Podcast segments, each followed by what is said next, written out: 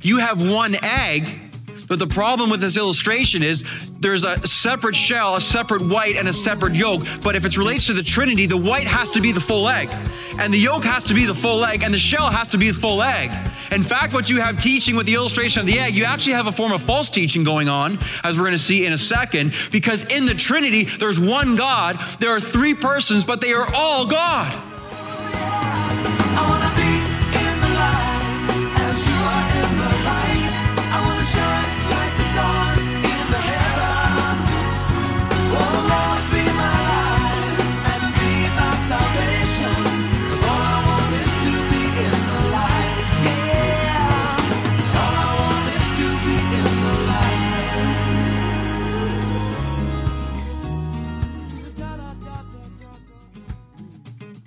Welcome back to Live in the Light.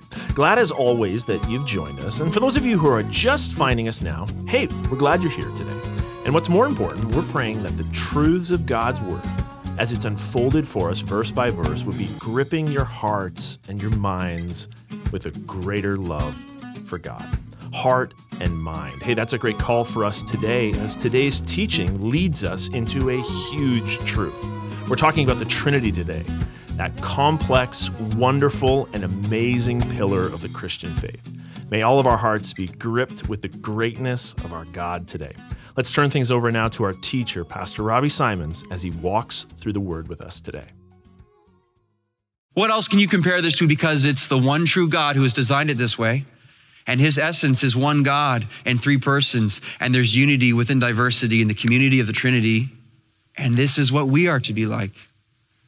This is the example. This is what's in us as the Holy Spirit of God wants us to be this way. So, these four essential affirmations I pray in your head and your heart one God, three persons, fully equal, not identical. Now, here's what's something important to point out to you today, too. There is no illustration that can do justice to the Trinity. How many people, there's a bunch in the Saturday night, there's like two in the nine. How many people grew up with the illustration of the Trinity of the egg? Anyone? Anyone with the egg? Again, like a spattering. Wow, that's interesting. Maybe you're smarter than I or whatever. I, I grew up with um, illustration. The Trinity is like an egg. And the, re- the reason a Trinity is like an egg is that there's one egg, but there's three parts. And so you have one egg with the shell, you have the white, and you have the yolk. And see, so you're helping children understand in concept this is what the Trinity is like. But listen, it's not what the Trinity is like. And here's where this breaks down, okay? And there's no illustration you will find. You have one egg but the problem with this illustration is there's a separate shell, a separate white, and a separate yolk. But if it relates to the Trinity, the white has to be the full egg, and the yolk has to be the full egg, and the shell has to be the full egg. In fact, what you have teaching with the illustration of the egg, you actually have a form of false teaching going on, as we're going to see in a second, because in the Trinity, there's one God, there are three persons, but they are all God.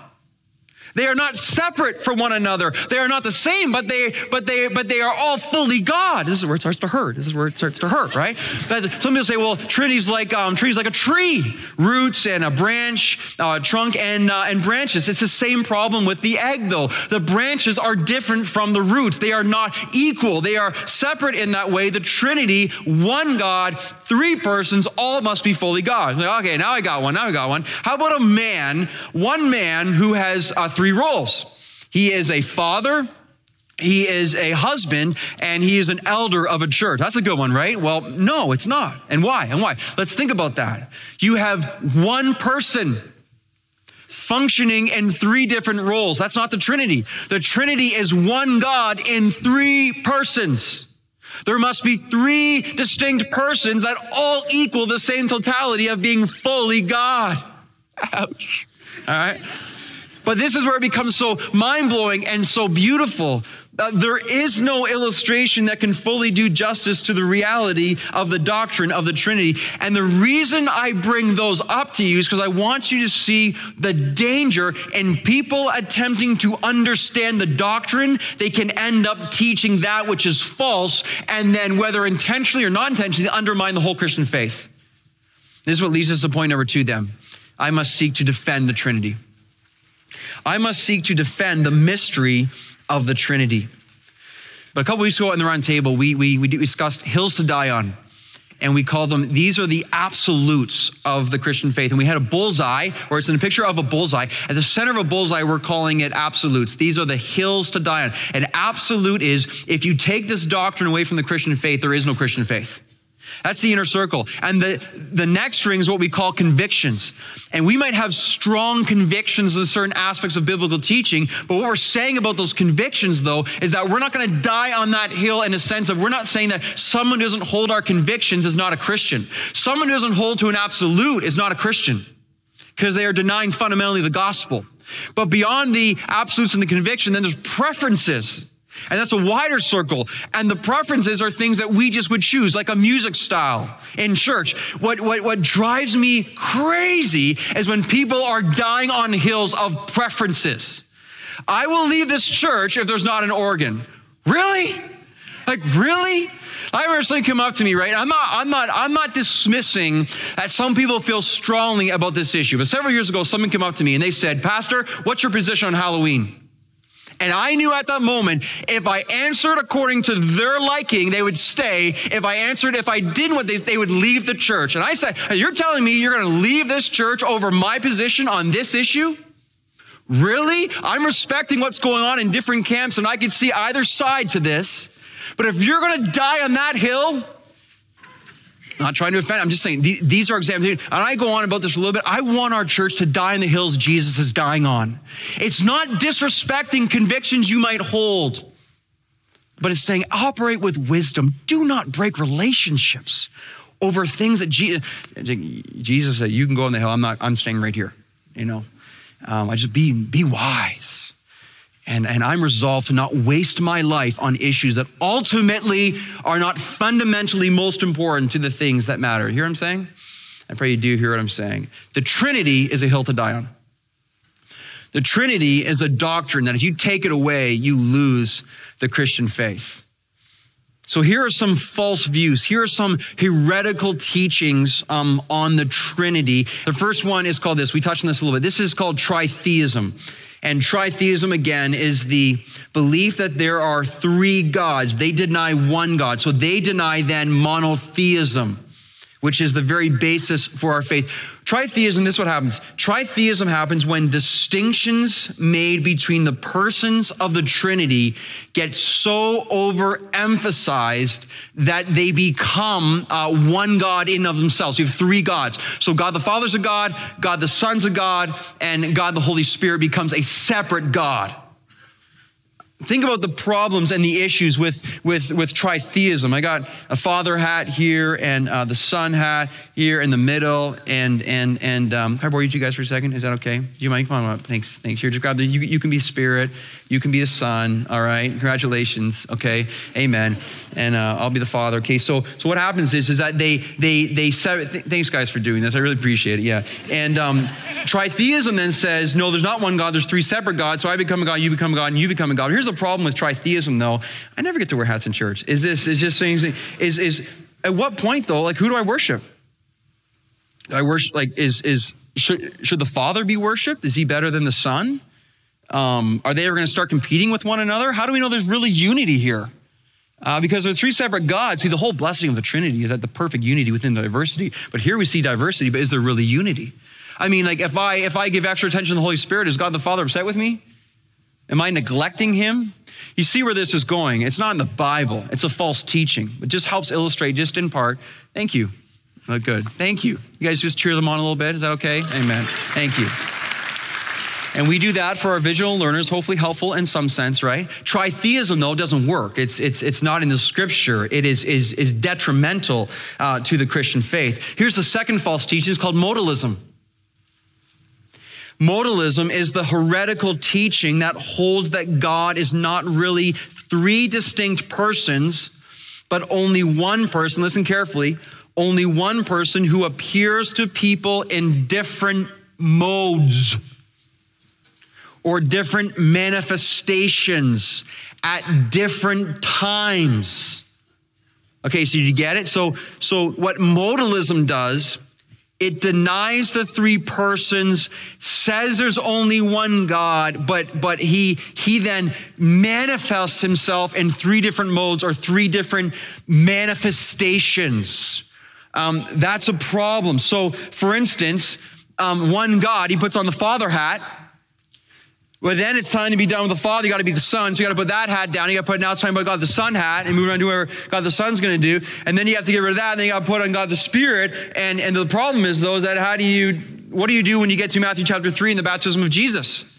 Then all of a sudden you have this passage confronting you with trying to here and a baptism and you're there and what happens? Well, well Matthew chapter three blows modalism out of the water. Because clearly there is more than one person being presented in the Bible for the scriptures that we have seen. One God eternally existed in three persons, not three modes, not three manifestations. Here's the third false teaching I want to point out to you it's called Arianism.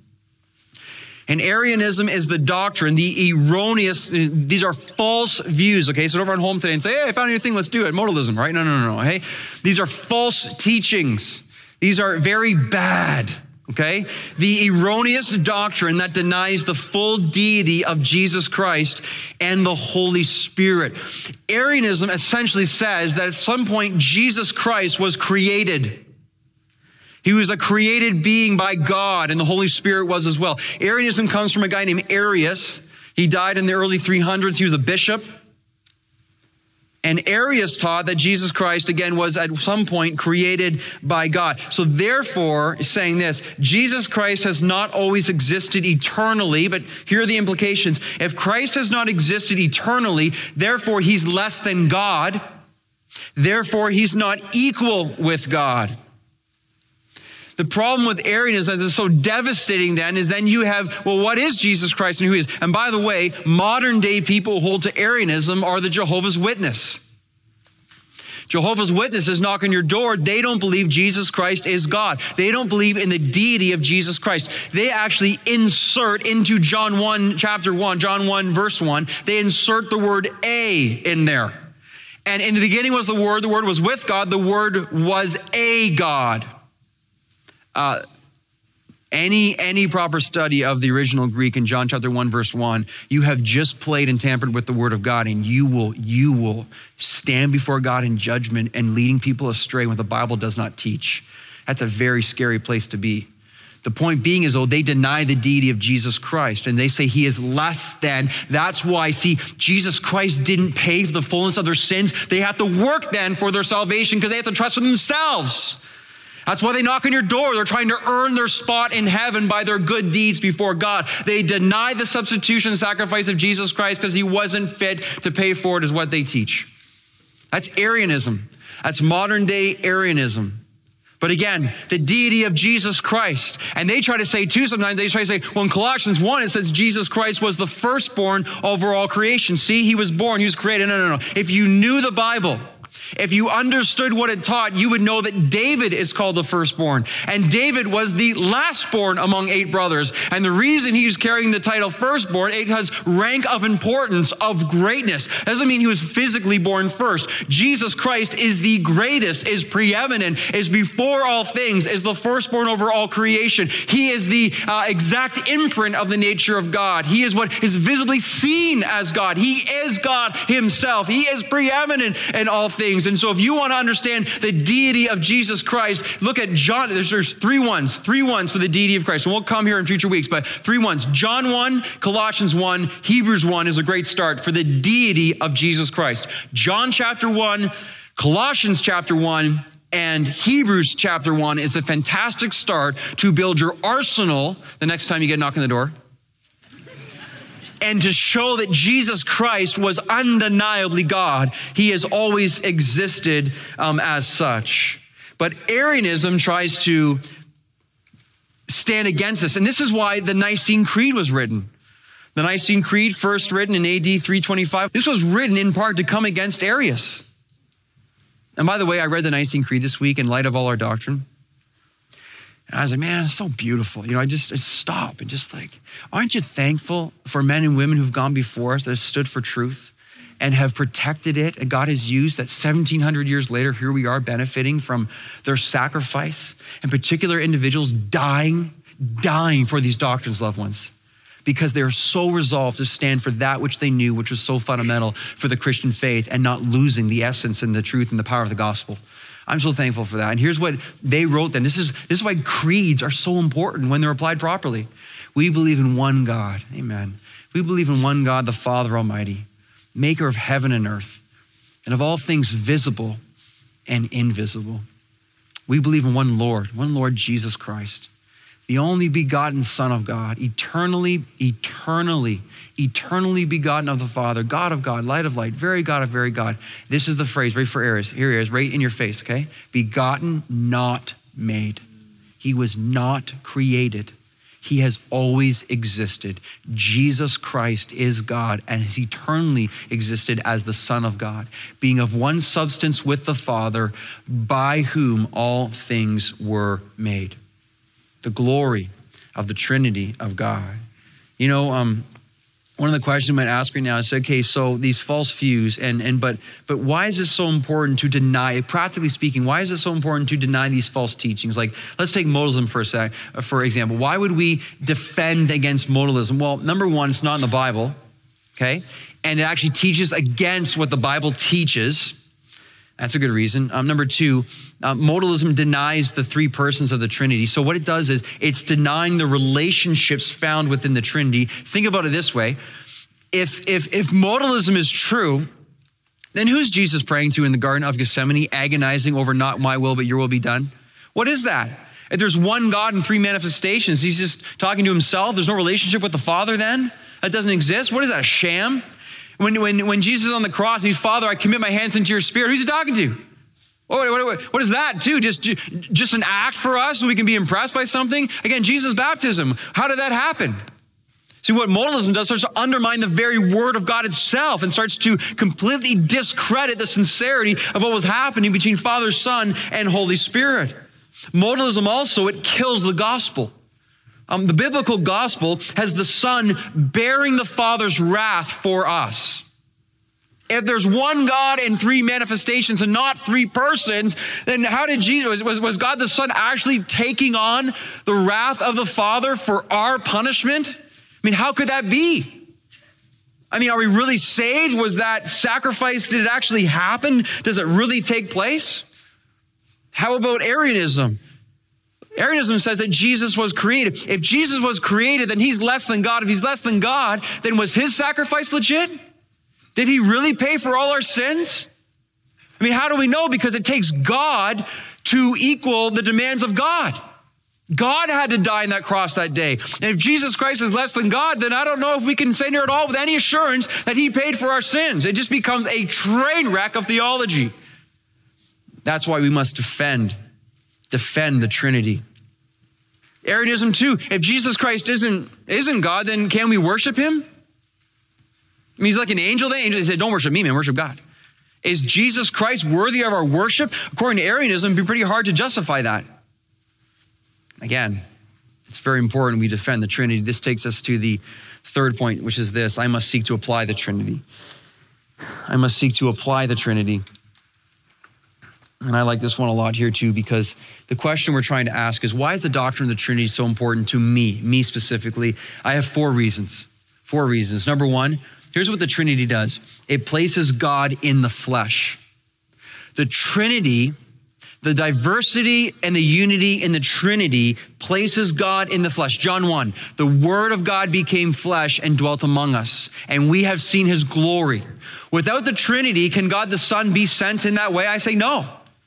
But because there is a Trinity, God the Son can be sent, and we have seen his glory. He took on flesh. That's why the incarnation, that, that he became a human being, is, is one of my favorite doctrines. It is so astoundingly awesome that God eternal, in the form of uh, his Son, would be sent to the form of a human being to live a perfect life and to die a horrible death out of love for us. That can't happen without the Trinity. That is that is awesome. Secondly, the Trinity does this it places God in community. It places God in community. So think about it. You got to use your minds here. God is entirely independent, He doesn't need us in any way. Yet He has always existed in perfect community and harmony within the Trinity. Here's what I says to you God is intensely relational because of the Trinity. He's not some far off God who just creates and then leaves us alone to ourselves. He wants to dwell in us and with us. Could it be then, this is a bit of a deep thought, could it be then the reason God pursues us intensely for relationship is because that's who He is? That is his essence. That is his character. That is his being. He would be unjust to himself if he was not perfectly desiring of the unity and the diversity that's found in the community of the Trinity.